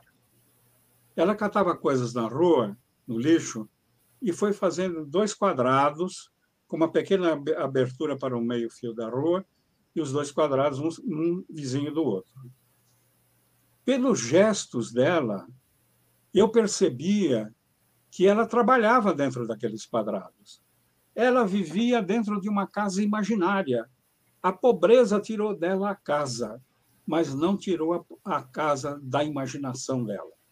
Eu escrevi um artigo para o jornal São Paulo, da Arquidiocese, sobre esse caso. É, a Casa Imaginária de Dona Fulana. Muita gente é pobre, não é porque não tem comida só, porque a sua vida foi esvaziada. Termino dizendo, explicando, que é o que eu discuto no, na entrevista de hoje, a pobreza na sociedade pós-moderna e contemporânea, na sociedade capitalista, é fabricada industrialmente. É uma maneira de incrementar a taxa extraordinária de lucro dos empreendimentos econômicos. A pobreza é um produto como qualquer outro produto da roça ou da fábrica. Ela é um produto necessário, porque é a pobreza que torna o trabalhador vulnerável. Ele aceita qualquer salário, sendo pobre, para poder ter o mínimo para sobreviver. A pobreza é uma fabricação, e é uma fabricação econômica. É inútil achar que a gente, sendo simplesmente caridoso, vai ter uma solução para o problema. Eu tenho apenas uma restrição ao documento deste ano do Papa. a, a igreja tem tido uma tradição muito incisiva de crítica da sociedade contemporânea pelas muitas injustiças que ela pratica, desde João 23. Eu acho que nesse documento o Papa poderia ter sido mais incisivo, porque ele tem sido incisivo em muitas outras manifestações. Eu acho que ele tentou um pouco conciliar com uma certa tradição da igreja, que é de, de tocar na consciência das pessoas e se sentirem responsáveis pelas injustiças e pelas misérias. Mas acho que não deveria ter perdido a oportunidade de dar o nome ao, ao responsável, que é um nome conhecido. É isso que eu tenho para dizer. Obrigado. Muito obrigado, professor. Acho que o seu depoimento é muito importante, muito bonito, e é interessante a gente ver uma pessoa reconhecida como o senhor também academicamente trazer essa versão que, como o senhor mesmo diz, nem sempre é bem aceita e bem vista no ambiente acadêmico. Muito obrigado pela sua partida. Muito obrigado. obrigado. O Lucas Luz também colocou, Lucas Chardon também colocou ali no chat uh, uma referência, a referência do texto ali de Dona Fulana, né? Que o senhor escreveu, também está o link ali. A gente está partilhando aí algumas, uh, alguns comentários, algumas reações da fala de vocês três, né? Que foram é, bem importantes, testemunhos muito importantes. E com essas participações aí, a gente começa a dividir, a, a rodar a mesa e falar um pouquinho mais uh, sobre isso. Agradeço a todos que estão participando e a gente pode colocar essa participação ali no chat, que nós vamos dar sequência aqui ao longo dessa nossa conversa. E já queria encaminhar também uma pergunta que nos chegou ali do Jonas Jorge, uh, aos três painelistas aqui. Ele pergunta, né, como a experiência de fé pode ampliar a nossa compreensão do que, do que é ser pobre e como a leitura sociológica da, da pobreza pode ajudar a sensibilizar as nossas comunidades cristãs. É, começo com o irmão Henrique e depois a gente vai girando a mesa. Irmão. Pergunta que vai longe, né? É, no início da comunidade da Trindade aqui, acolhendo as pessoas que vinham em situação de rua, a gente muitas vezes se perguntou o que, que podemos oferecer de melhor para poder encontrar esse caminho de saída das ruas e poder viver essa vida em plenitude que Jesus quis trazer para todas e todos, e para que todos e todas tenham a vida e vida em plenitude. Aí a resposta veio de uma experiência de fé, justamente, como pergunta Jonas Jorge. Hein? A nossa comunidade, para sustentar, de fato, a sua vida comunitária junto aos mais pobres, temos uma oração de manhã e uma oração de noite. E no centro dessa oração a gente deixa um grande silêncio. Depois da leitura do Evangelho, a gente deixa esse momento de silêncio, onde acreditamos que a, a Divina Rua, o Espírito Santo, poder falar no coração de cada um, cada uma, exatamente aquilo que precisa ser escutado. Ninguém faz pregação, não tem homilia, mas esse silêncio que permite a Deus falar ao coração. E foi nessa oração comunitária que, pouco a pouco, surgiu uma resposta para essa pergunta de Jonas Jorge. Hein? A primeira vez foi um, simplesmente um texto da Bíblia. Jesus se encontrava diante de alguém pobre diante de uma situação de pobreza, de uma inumanidade, de uma grande dor e grande sofrimento. E Jesus fez um convite a essa pessoa. E aí, no silêncio, esse convite ecoou dentro do silêncio. Algumas semanas depois, meses, não me lembro, numa, num outro evangelho, uma situação completamente diferente, Jesus fez o mesmo convite para uma outra pessoa. Aí, de novo, ecoou na oração. E uma terceira vez, uma quarta vez. Aí, nesse momento, eu me disse, tem que procurar melhor essa, esse convite de Jesus. E procurando na Bíblia, nos quatro evangelistas, aparecer esse convite de Jesus, eu encontrei sete situações diferentes, onde Jesus, para homens e mulheres, jovens e idosos, pessoas até desparecidas, Jesus faz o mesmo convite e desperta a vida onde a vida foi ferida. Aí, de repente, nos dissemos que esse convite tinha a ver com aquilo que a gente procurava. O que oferecer quando uma pessoa vem da situação de rua com tantas traumas do passado como caminho de vida? E esse convite de Jesus, não sei se alguns já adivinharam, que volta sete vezes nos evangelhos e vai voltar nos Atos dos Apóstolos, é levanta-te e anda. Sete vezes nos evangelhos, Jesus convida alguém numa situação de uma imensa dor ou até de morte para se levantar e andar. Aí tomamos esse convite como refrão para nós, para a comunidade, para dizer existe um caminho que nos permite ir além dos traumas do passado, das feridas que carregamos e despertar a vida onde a vida foi ferida, que o caminho do levantar-se e andar. Quando dormi na, nas ruas, no início eu ficava sentado nas praças, esperava todo mundo sair da praça perto de meia-noite para colocar meu papelão no chão, deitar e dormir. E levantava às cinco horas da manhã antes de qualquer pessoa chegar na praça. Eu não conseguia ficar deitado no papelão na frente das pessoas. E pouco a pouco comecei a deitar mais cedo, comecei a levantar mais tarde e comecei a viver esse processo onde de fato você passa a viver mais deitado do que em pé. Padre Fernando, no momento disse que na rua se perdia a dignidade humana. E de fato tem momentos onde algo da dignidade do ser humano, que é como diz Santo Ireneu, que o homem é o homem em pé, o ser humano em pé, então a gente passa a perder isso. E vivendo na rua, a gente se acostuma a estender uma mão vazia, esperando que alguém ou a sociedade vai preenchendo essa mão vazia. No início, a gente até agradece, depois reclama, diz que a sopa está sem sal, que a roupa é vermelha e eu queria amarela, e a gente passa a acreditar normal que a ajuda venha de fora e que não surja essa vida de dentro da gente. E Jesus, com esse convite do levantar-se andar, ele procura despertar todas as forças da vida que existem dentro da pessoa. Como se fosse dizer, existe dentro de você todo aquilo que é necessário para alcançar a vida e a vida em plenitude. Vai precisar apoios de fora, políticas públicas, oportunidades, como nesse testemunho do professor tão lindo, de poder encontrar um professor que me providencia um quarto perto da universidade onde eu possa estudar e que se torna um grande incentivo aos meus estudos durante minha vida. Então, essas oportunidades são necessárias, mas se não houvesse esse grande desejo do professor estudar, essa oportunidade não teria encontrado eh, espaço para acontecer. Então, a gente pensa que no, na nossa experiência de fé aqui na comunidade da Trindade, esse levantar-se e andar passa a ser um convite de Jesus para despertar a vida onde a vida foi ferida, foi machucada, foi traumatizada. E para concluir, isso deveria ser, na verdade, a doutrina social de toda a igreja, porque no livro dos Atos dos Apóstolos, depois de Pentecostes, da grande proclamação de fé do Quirima, a igreja existe para anunciar Cristo e Cristo ressuscitado. No dia seguinte, Pedro e João vão no templo, e lá vão se encontrar com uma humanidade sofrida na pessoa de um mendigo que pede esmola, que não pode andar. E Pedro vai dizer a famosa frase: ouro e prata eu não tenho, mas o que eu tenho eu te dou.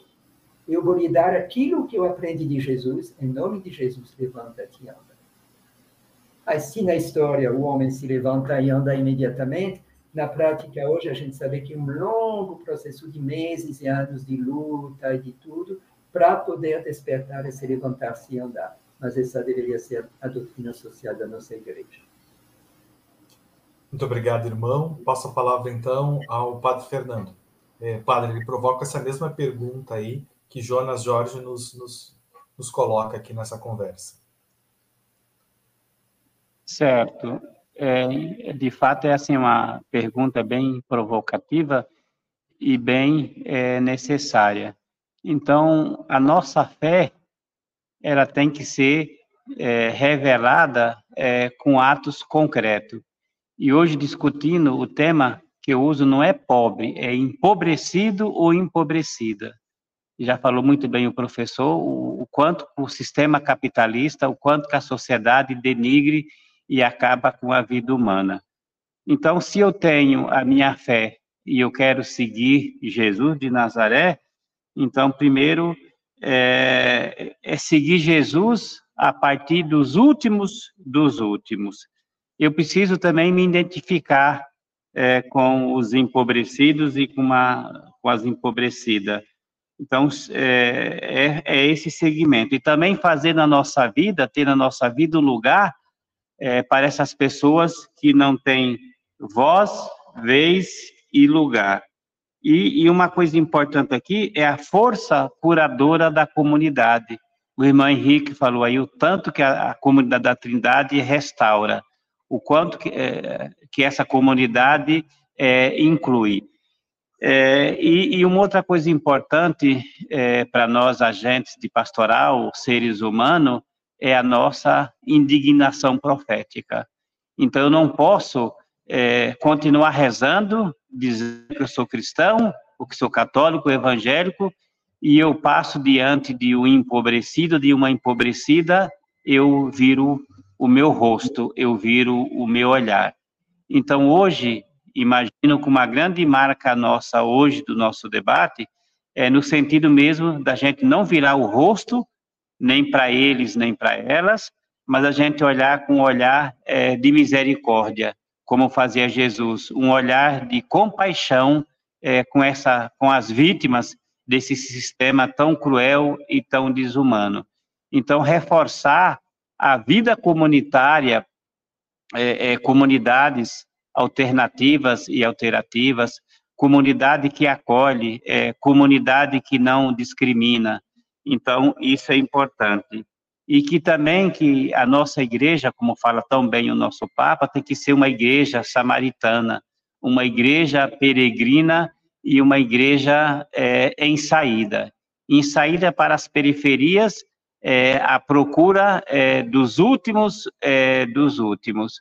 É, e com isso, é, por exemplo, quando eu trabalho no presídio, por onde eu passo, eu sempre falo, olha, Deus não quer essa situação que você está vivendo. Isso é injustiça, isso é indignidade. Então, nós precisamos é, nos organizar é, com as nossas bases e, e, e, de fato, denunciar como faziam os profetas. O professor falou que fez muito aqui o bispo Pedro. Ele, de fato, ele juntava os seus agentes e ele denunciava os fazendeiros, denunciava as pessoas que cometiam injustiça.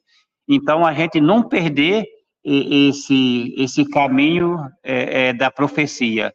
E, e, junto com esses excluídos e excluídos, a gente precisa é, nos organizar.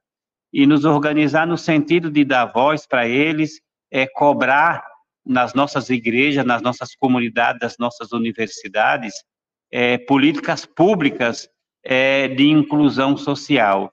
Então, para que a nossa reza, para que a nossa vida seja coerente com o Evangelho, que é a nossa grande meta, a gente precisa é, ser justo. E ser justo é a gente exatamente é, lutar por dignidade. É, por exemplo, todas as missas que eu celebro é, com caminhoneiros, é, nos presídios, então a missa é um espaço onde a gente faz memória de um crucificado que citou que, que depois ressuscitou e que as celebrações têm que ser as nossas celebrações de esperança. Então, do verbo esperançar, como falava tanto o nosso querido é, Paulo Freire, então nós precisamos é, é, levar esperança por a gente passa e com isso a gente precisa ligar a nossa mística, a nossa espiritualidade com a nossa prática e sempre fortalecer é, a nossa caminhada. Tem um padre jesuíta, e com isso eu termino, que ele fala: a única forma é, que explica que a nossa é, oração é em vão é exatamente a nossa luta pela justiça. Perfeito. Obrigado, Padre Fernando. Professor José de Souza Martins, trago ao senhor aí a mesma pergunta que o Jonas encaminhou e que já discutimos aí com os outros dois convidados. Olha, não existe uma sociologia que faça o milagre de indicar como resolver o problema da pobreza. A sociologia não resolve o problema. A sociologia explica. E a partir da explicação, quem a recebe pode desenvolver uma consciência crítica de descoberta dos caminhos de superação da pobreza. Eu vou contar para vocês um caso que aconteceu na prelazia de São Félix, justamente. Uma das reuniões anuais dos agentes de pastoral, o padre Manuel Luzon, que veio para o Brasil com Dom Pedro Casaldáliga e foi ordenado aqui, é, contou uma experiência que ele tinha. Naquela época, São, São, São Félix não era sequer um município, era um povoado, rodeado de outros povoados em todo aquele norte do Mato Grosso. Era um país, né? E o padre Manuel estava num desses povoados e numa reunião com os moradores, é um povoado em que a população estava sob ameaça e, no fundo, sob ataque de grileiro de terra, latifundiário, essa coisa toda. Numa reunião, o padre Manuel comentou com os moradores que ele, e era a posição da prelazia, tinha feito uma opção pelos pobres e estava ali para viver como eles. De fato, eles, os padres e as freiras viviam muito pobremente naquela época. Imagino que mais ou menos continue assim. É, o, o, o mote da prelazia era o da fé encarnada, ou seja, uma fé traduzida numa prática de superação dos problemas da injustiça, etc. Ele diz isso para os moradores e os moradores dizem para ele: Não, padre, o senhor não é igual a nós. Não, eu sou, abri mão de tudo. Eu saí do meu país, da minha família, vim para cá, moro aqui no ranchinho aí que vocês conhecem. Tá? Não, padre, o senhor está nos arremedando. O senhor não é igual a nós. Porque se a coisa complicar mais ainda aqui, o senhor pega o ônibus, depois pega o avião e volta para sua casa. O senhor tem para onde ir. O senhor tem onde se refugiar, nós não temos. Essa é a diferença. Então, não adianta só o discurso da personificação da pobreza, é preciso algo mais. A sociologia pode ajudar trabalhando sociologicamente essas realidades. Não existe exclusão social. Esse é o primeiro erro do trabalho pastoral. Tem escrito sobre isso. O que existe é a inclusão social perversa, que é outra coisa. Isso que a gente chama de exclusão é criada pelo próprio sistema econômico. As pessoas têm que se sentir cada vez mais inseguras para que se tornem vulneráveis à exploração do seu trabalho.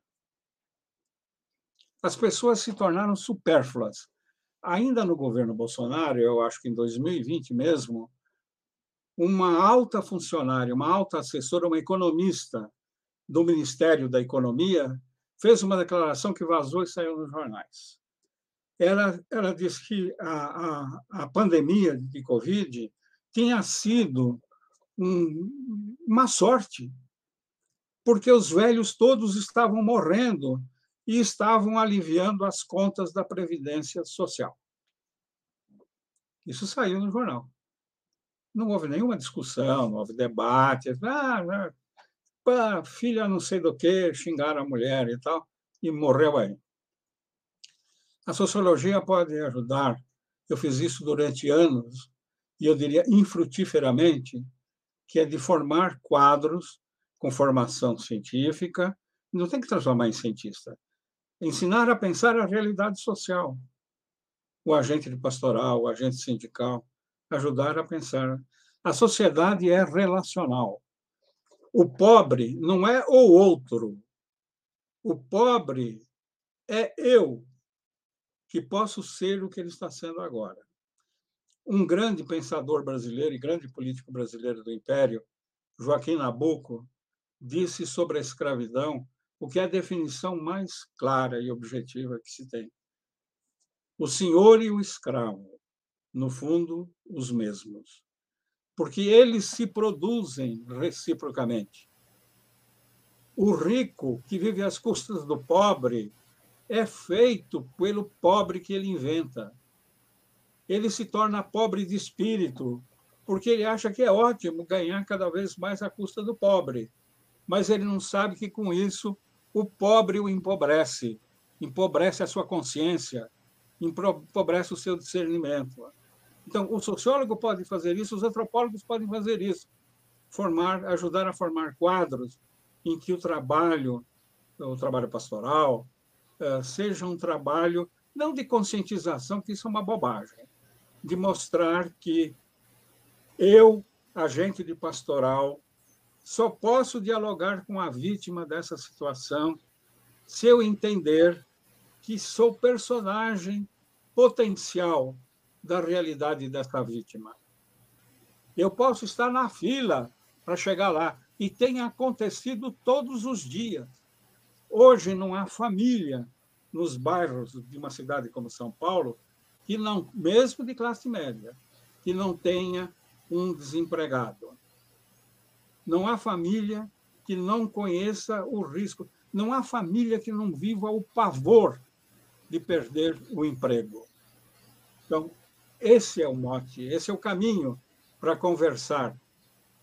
O outro lá, o desempregado, o pobre, não é ele sozinho que é pobre e você está tá salvo disso.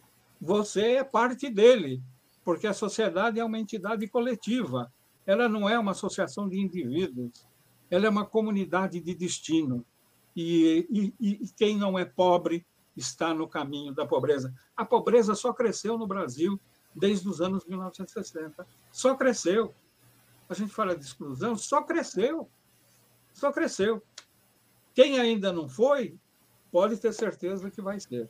Então, esse é o ponto. O indivíduo é essa referência de uma crítica social desconstrutiva e reveladora. Nós temos que desmontar o sistema para descobrir como é que nós, que achamos que não estamos, estamos lá e estamos nele. Eu acho que esse é o caminho para essa pergunta que foi feita sobre o que a sociologia pode fazer. Muitas vezes as pessoas acham que a sociologia fica produzindo. É, tem, é, tem, um nome para isso. Teorias, aí. reflexões, é. Não, é que é para. Você faz. É, você educa o outro para não ser aquilo que você está dizendo que as pessoas podem ser. Entendeu? Isso, é, isso é Sim. farsa. Isso é uma farsa. Tem que enfrentar o problema. Nós somos parte da comunidade das vítimas. Nós somos. Podemos não ter consciência, nós somos. Né? E as pessoas, quanto mais vitimadas, mais acovardadas elas ficam, elas têm medo. É justo que as pessoas tenham medo de chegar lá. É justíssimo. Né? Eu tenho um neto que está fazendo vestibular para a universidade. Ele está empenhadíssimo, ele quer entrar na universidade, porque ele é um menino preocupado com os problemas sociais. Ele quer ir por aí. Mas, ao mesmo tempo, eu vejo que ele, os colegas dele, estão apavorados com o fato de que não há lugar na sociedade contemporânea para gente com esse tipo de preocupação que se dedique profissionalmente a isso. Né? Então, é um, a coisa tinha que ser mais debatida. Eu acho que o documento do Papa poderia ter ido mais por aí, porque o Papa já foi por aí. Né? Essa, esse trabalho que é feito com os economistas, os executivos da economia de Francisco, e é de Francisco não por causa dele, mas que ele apoia, yes. que é inspirado em São Francisco de Assis, Francisco isso é, é, é, extraordinário. Né? É preciso enfiar na estrutura econômica a consciência da responsabilidade e do que vai acontecer. Se o capitalismo, se não houver emprego, não houver trabalho, se houver miséria, o capitalismo não cresce. O capitalismo está morrendo no mundo inteiro. Eles vão comer o lixo que eles estão produzindo na humanidade. Eles vão comer o lixo, eles não têm consciência disso. Né? E uhum. muitos são católicos, eu tenho amigos católicos que são empresários, mas não, mas eu dou comida para uma tal entidade, isso não basta. Isso não basta. Muito obrigado, professor. Faço a grande, a grande ferramenta que a, a Igreja nos deu, isso lá desde o Papa Leão XIII, é a possibilidade da consciência crítica. Eu lembro a vocês o trabalho do Emmanuel Mounier, que é o, era o editor, foi um pensador católico, que fundou a revista Esprit, que aceitava a colaboração de todo mundo. Jean-Paul Sartre foi colaborador da revista Esprit. A minha a minha universidade tem a coleção da revista Esprit, é uma revista grossa assim, é, em que ele ele faz uma coisa sociologicamente muito simples. O eixo da realidade não é o indivíduo, é a pessoa. É, essa é a diferença. Então, você, você é pessoa ou não é pessoa? Se você é só indivíduo, não, não precisa ir na missa, bater no peito, achar que você vai para o inferno do mesmo jeito. Entendeu? É, às vezes na academia a gente ouve, né, professor? É, descubra seu objeto, nós somos o próprio objeto. Né? Acho que esses seus relatos e suas provocações vão também nesse Exatamente. sentido. E eu faço minhas palavras do Jonas ali, que agradece, ele coloca muito obrigado pela partilha, que riqueza de reflexão. É, eu também quero aproveitar e fazer, hoje na, na, página do IHU, nós também publicamos um texto que vai uh, nessa linha da crítica. É, o, o, título do texto é Dignidade, é, desculpa, Democracia e Dignidade Humana, Aporofobia na perspectiva jurídico-constitucional brasileira. É um artigo de José Geraldo de Souza Júnior, ele também é nosso parceiro, seguidamente publica materiais conosco aqui. O Lucas está colocando o link do texto dele, é mais um elemento aqui para a nossa reflexão. É, eu queria já encaminhar também uma outra questão aos nossos uh, debatedores, acho que a gente pode começar, inclusive, pelo professor José uh, Geraldo de Souza, uh, professor José de Souza Martins, confundindo com o professor José Geraldo agora, que é justamente ele já algumas vezes nessa fala tocou nesse ponto, né? Eu gostaria de questionar como é que o senhor observa as políticas, tanto as políticas públicas como as, as iniciativas da sociedade civil, das igrejas, na atenção aos pobres. E se a gente pudesse destacar aí a, a, as potências, porque como o senhor falava na fala anterior, não se trata de não fazer mais, né? Então, acho que a gente também pode destacar algumas potências, mas também encarar e entender alguns limites disso, né? O que a gente precisa fazer para superar esses limites. Professor. Olha, quem, quem luta contra a pobreza tem que levar em conta que os poderes envolvidos na multiplicação da pobreza são poderes imensos. O, o, o Estado mesmo quando há um governo de esquerda, as esquerdas estão muito despistadas. É, é um Estado cúmplice desse sistema. Né?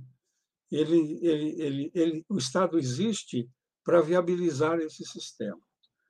Então, eu acho que a consciência crítica precisa se encaminhar para descobrir as brechas nesses poderios, e elas existem. E quem melhor pode ver essas brechas é a vítima. E a gente, o sociólogo, o agente de pastoral, o que seja, ele pode ajudar a interpretar, né? Ele pode ajudar a interpretar aquilo que a própria vítima vê e descobre, onde estão as brechas.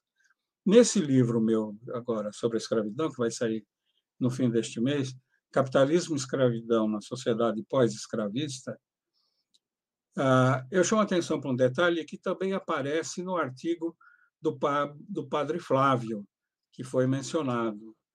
É que é, é uma coisa que Henri Lefebvre, um sociólogo que, eu, que, eu, que já morreu, é, que foi o grande pensador dialético da realidade contemporânea, que ele sublinha é que nem tudo na sociedade capitalista é capturável pelo capital.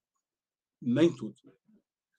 O capital tem grandes vulnerabilidades porque ele é produto de contradição. É aquilo que eu disse. Se o capital não cria emprego e salário, ele morre, porque ele precisa que comprem os produtos dele. Aliás, esse tipo de coisa foi dito por Walter Rostov, que era subsecretário de Estado americano, logo depois do golpe de 64, ele veio a São Paulo dar um recado para os empresários: olha, vocês agora têm que ampliar o mercado, babá. Ele fez o mesmo discurso do governo Goulart, ou seja, tem que industrializar o país. Só que eles eliminavam o que eles chamavam de esquerda e ah, os capitalistas deveriam fazer isso e não fizeram. Né? tem que criar mercado. Ah, esse, as contradições do capital criam brechas de refúgio na realidade dos pobres e elas têm uma força política em si mesmas. O espírito comunitário, é o residual que a sociedade moderna não capturou e não pode capturar. Há muito fingimento, muito teatro em torno disso, mas o pobre sabe o que é a comunidade. O pobre sabe o que é a caridade. O pobre sabe o que é a compaixão. Né? O, o, pobre sabe, é, ele tem nas mãos o potencial do que o Lefebvre chama a coalizão dos resíduos do capitalismo, o que o capitalismo não conseguiu capturar. E, e ele fala numa insurreição dos resíduos. O que significa isso? Reagir não em nome da modernidade, mas em nome daquilo que a nega, que é o último reduto da condição humana. Há todo um trabalho que pode ser feito a partir daí. Né? Não, isso só é possível se agentes políticos, agentes de pastoral, conseguirem, eles próprios, reconhecer que esse resíduo está neles também, só que provavelmente eles não têm a menor consciência disso. Eu sugiro a releitura do artigo do padre Flávio uh, para desvendar exatamente uh, esse desafio. É um desafio que ele faz e um desafio corretíssimo. Só trazendo, o professor fala no Padre Flávio, o Padre Flávio Lazarim, de quem a gente publica os artigos com frequência. O artigo está citado nessa, nessa entrevista, eu não consegui pegar o link ainda, mas em seguidinha eu pego o link e coloco, disponibilizo ali, o Lucas também disponibiliza para a gente. É o, é o Padre Flávio Lazarim, ele está citado na entrevista do professor José de Souza Martins que a gente publica hoje, mas em seguidinha a gente coloca o artigo, o texto do, o, link do artigo diretamente. Uh, irmão Henrique, gostaria de, de lhe ouvir sobre isso, então, como observa as políticas públicas, iniciativas da sociedade civil e das igrejas na atenção aos pobres? Quais as potências e os limites? Uma grande pergunta, né? Eu vou começar com uma experiência pessoal que eu vivi uma vez dormindo nas ruas de uma grande cidade. Havia um morador de rua que a gente chamava de vovô, que tinha todo o cabelo branco e era muito alegre. Ele animava sempre a turminha. Mas ninguém sabia onde ele dormia. Ele passava o dia lá, animava nos grupos, sempre animado, e depois desaparecia. E uma noite eu fiquei com as crianças nas praças, e quando eu voltei no lugar para dormir com os adultos, passei na entrada de um beco, e lá de repente escutei alguém chorar nesse beco. Era umas duas horas da madrugada, alguém que chora no meio da noite. Aí eu não podia passar sem me aproximar. Aí entrei no beco e eu vi que era uma pessoa que estava sentada lá na marquise, a cabeça entre os joelhos, e quando eu vi a cabeça, o cabelo todo branco, falei, mas e vovô? Eu me aproximei dele, ele tão animado, tão alegre, chorando, duas horas da madrugada. Fiquei ao lado dele e lembro o que disse Padre Fernando no início, precisa gente para escutar. Então, fiquei lá sem dizer nada. Só coloquei a mão no ombro e fiquei ao lado dele. E de repente o choro começou a se estancar, ele levantou a cabeça e ele me disse: já passou, já passou. E eu falei, mas o que foi que passou, vovô? Aí disse, mas sabe, às vezes a gente pensa e às vezes a gente entende. Aí arrisquei, e o que foi que você entendeu? Aí ele me disse assim, sabe, se hoje eu estou na rua, é porque ninguém nunca me amou de verdade. Porque se uma única pessoa me tivesse amado, de verdade, eu estaria com essa pessoa, não estaria na rua. De repente, é como se, se o vovô revelava para mim aquilo que a grande maioria da população de rua sofre e experimenta, mas não, não consegue verbalizar. Um sentimento de abandono, de não ter sido amado, de não ter sido acolhido, de não ter sido entendido. E se ninguém nunca nesta terra me amou, como que um Deus me amaria? Como experimentar o amor de Deus se não passar por mediações humanas? Aí eu acredito que o nosso Deus, o Deus de Jesus Cristo, o Deus de nós cristãos, como Deus de todas as religiões, nossa comunidade interreligiosa, conversa sempre nesse diálogo interreligioso, nenhum Deus deseja ninguém pobre na superfície desta terra. Eu concordo com o professor quando ele diz que a pobreza é fruto de um sistema econômico injusto que sempre existiu, que muda de nome conforme as gerações, os sistemas, mas que sempre existiu, porque dentro do coração humano sempre existiu é, essa ganância que se concede à custa da pobreza dos demais. É, Deus deseja que todo mundo possa ter uma vida digna, uma vida em plenitude.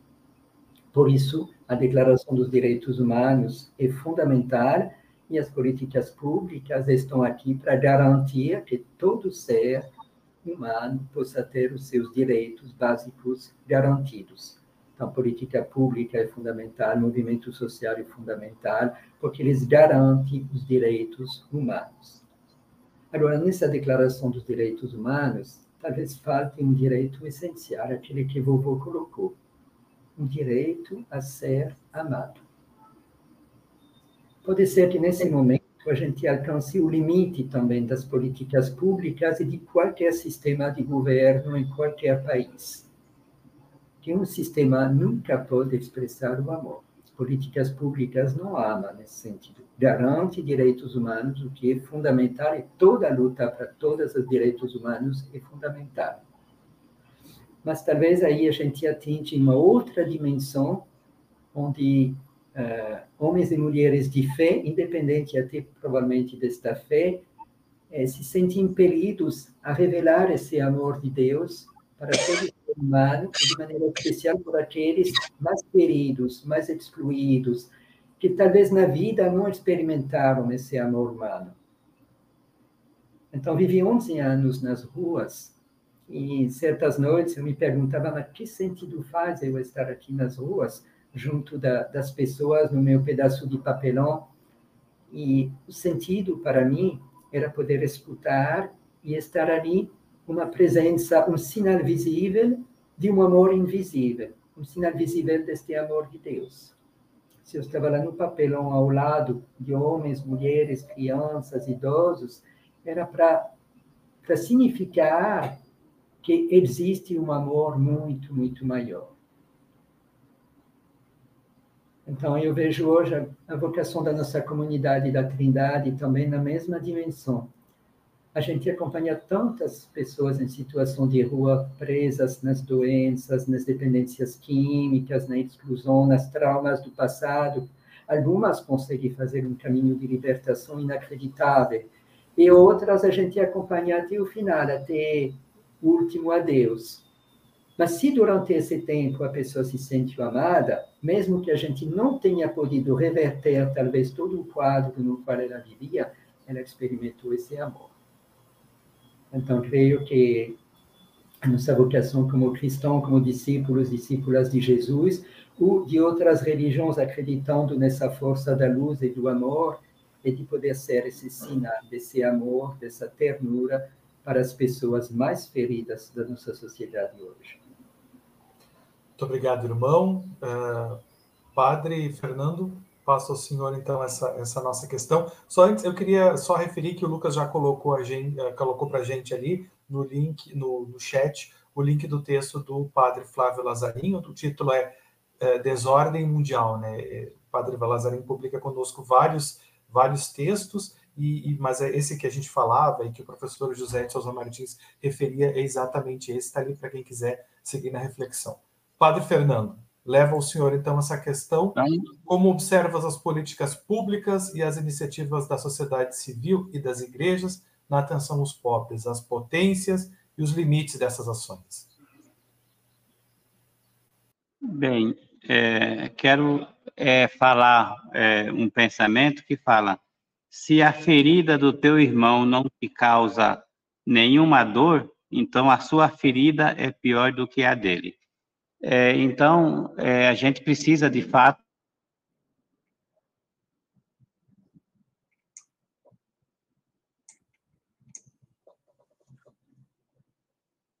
tivemos, é, tivemos um, um, probleminha, a internet do Padre Fernando já apresentava uma certa instabilidade, ele está lá na prelazia de São Félix do Araguaia. Acho que tá voltou voltando. agora. Então, voltou, pode seguir, desculpa. O senhor estava começando a ler o pensamento e cortou. Certo. Então, é, então, com relação à questão de políticas públicas, é, assim, é o que eu trabalho muito aqui na Pelazia e por onde eu andei. Hoje nós temos vários é, conselhos, e esses conselhos, na verdade, também ajudam a elaborar, ou seja, a gestar é, políticas públicas de inclusão e também políticas públicas de qualidade, porque nós somos acostumados a trabalhar os empobrecidos e as empobrecidas com os nossos restos. Então, resto de roupa, resto de comida, como já falou o professor, e também restos de políticas públicas. É, então, aqui na Pelazia foi muito forte não se dobrar diante dos poderosos, mas fazer com que ele fique no seu devido lugar e que ele aprenda, e que ele se converta, que ele não é o dono do mundo, mas que ele precisa partilhar e que ele precisa mostrar a sua humanidade. E dando um exemplo, certa vez eu estava indo celebrar uma missa é, em uma comunidade rural, e eu fui numa igreja a pé, e quando eu chego no caminho, eu encontro uma família que estava vindo do Maranhão embaixo de uma árvore. Isso era três horas da tarde, um calor. Aí eu passei e falei: se eu seguir adiante e não fizer nada, essa família não existe para mim. Aí eu voltei e perguntei: o que, é que está acontecendo? Nós chegamos do Maranhão, é, temos, tinha crianças, adolescentes, e nós não temos onde morar. Então, nós estamos aqui é, com fome, sem café e sem almoço, porque não tem onde morar. Aí eu falei, olha, é, arrumar a comida para vocês aqui não é tão difícil, mas a gente vai ter que arrumar um espaço para você. Aí consegui alimentação, algumas marmitex, eles comeram. Aí eu pedi, posso tirar uma fotografia de vocês? Pode. Aí eu tirei uma fotografia e pedi é, para um outro padre aqui, por favor, é, encaminhe para o gabinete do prefeito e fale para ele que quando eu voltar à noite eu não quero ver mais essa família aqui. É, que a prefeitura pague um aluguel social. E nós temos aqui criança e o estatuto garante o direito a elas. É, aí meia hora já, a gente vai resolver. Quando eu voltei, eu passei, a família não estava mais lá e a prefeitura pagou aluguel. Aqui também com moradores em situação de rua também, eu falei assim, olha, é, quem cobra imposto, quem tem recurso, é vocês. E às vezes nós precisamos deixar de fazer aquilo que o Estado tem que fazer. É, no campo da caridade a gente faz, mas sempre, como fala Leonardo Boff, é, uma mão na caridade e duas mãos na política pública. Então, as nossas igrejas é, e entidades, elas fazem, graças a Deus que elas fazem e fazem muito. Só que a gente precisa ter, como falou o professor, a gente tem consciência. É, é, e essa consciência é a gente é, lutar, é, na verdade, por políticas públicas, é a gente fazer com que o povo é, que é vítima desse, desse sistema é, essa, é, das discussões e que as nossas igrejas, que as nossas comunidades sejam um lugar onde a gente é, é, é, faça com que o nosso povo alimente a sua esperança. O bispo Pedro dizia: a esperança é a única que morre, mas se morrer, a gente ressuscita. E ele também dizia: é, as minhas causas são mais importantes do que a minha vida, e na dúvida, fique com os pobres. É, então, a nossa igreja, as nossas igrejas, vamos pegar o exemplo católico aqui, a gente faz muita caridade, é importante. Mas a gente tem que fazer a caridade pensando o que é que a gente vai fazer para promover essas pessoas, o que é que a gente vai fazer é, para que responsabilizar o município, o estado, o governo federal, no sentido que ele dê uma atenção, é, que ele acolha é, de modo é, humano é, as pessoas que precisam. E eu já falei, vejo hoje que hoje o, o a, assim um caminho que é, muito importante é a gente trabalhar as famílias trabalhar em comunidade. O irmão Henrique, eu tenho o exemplo da, da Trindade, e a gente voltar também, onde não tem, exatamente as comunidades eclesiais de base. É, o quanto de frutos que, essa, que as comunidades eclesiais de base é, deixou para a sociedade. É, e Então, é, fortalecer, é, rezar o evangelho é, a partir da, da sua prática, rezar o evangelho a partir do sofrimento desumano, e junto com esse povo, incentivar a partilha e buscar caminhos de superação. E, e também digo para vocês, é importante, eu trabalho aqui com a pedagogia dos sonhos, é a gente ensinar o nosso povo a sonhar. Porque muitas vezes os seus sonhos se tornaram pesadelos. E fazer também com eles, não só o sonho, mas projeto de vida. É, e com isso, é, é, é como carro-chefe, a gente alimentar o nosso povo. Porque às vezes o nosso povo é, tem problemas, mas não tem força interior para superar essa situação. Então, a comunidade sendo o lugar da festa, da inclusão e do, do, perdão, é o lugar que a gente precisa fazer e que a gente precisa incluir e que as nossas igrejas, de fato, seja a igreja samaritana. É, se, se a igreja não é samaritana, se não é uma igreja que se comove com o sofrimento desumano dos pobres, de fato, não é uma igreja de Jesus. Então, que a gente é, é, alimente nas nossas comunidades, nas nossas igrejas, nas nossas famílias, exatamente a pedagogia da esperança. Muito obrigado, Padre Fernando. É, acho que essa manhã foi riquíssima, né, através dos relatos, dos testemunhos muito fortes e muito importantes de, de cada um de vocês. Nós temos ainda um tempinho uh, e eu gostaria de que vocês deixassem uma palavra final, acho que não uma conclusão, mas uma palavra final para que continuemos refletindo, pensando também agindo é, sobre essa pobreza, pobreza que nos assola.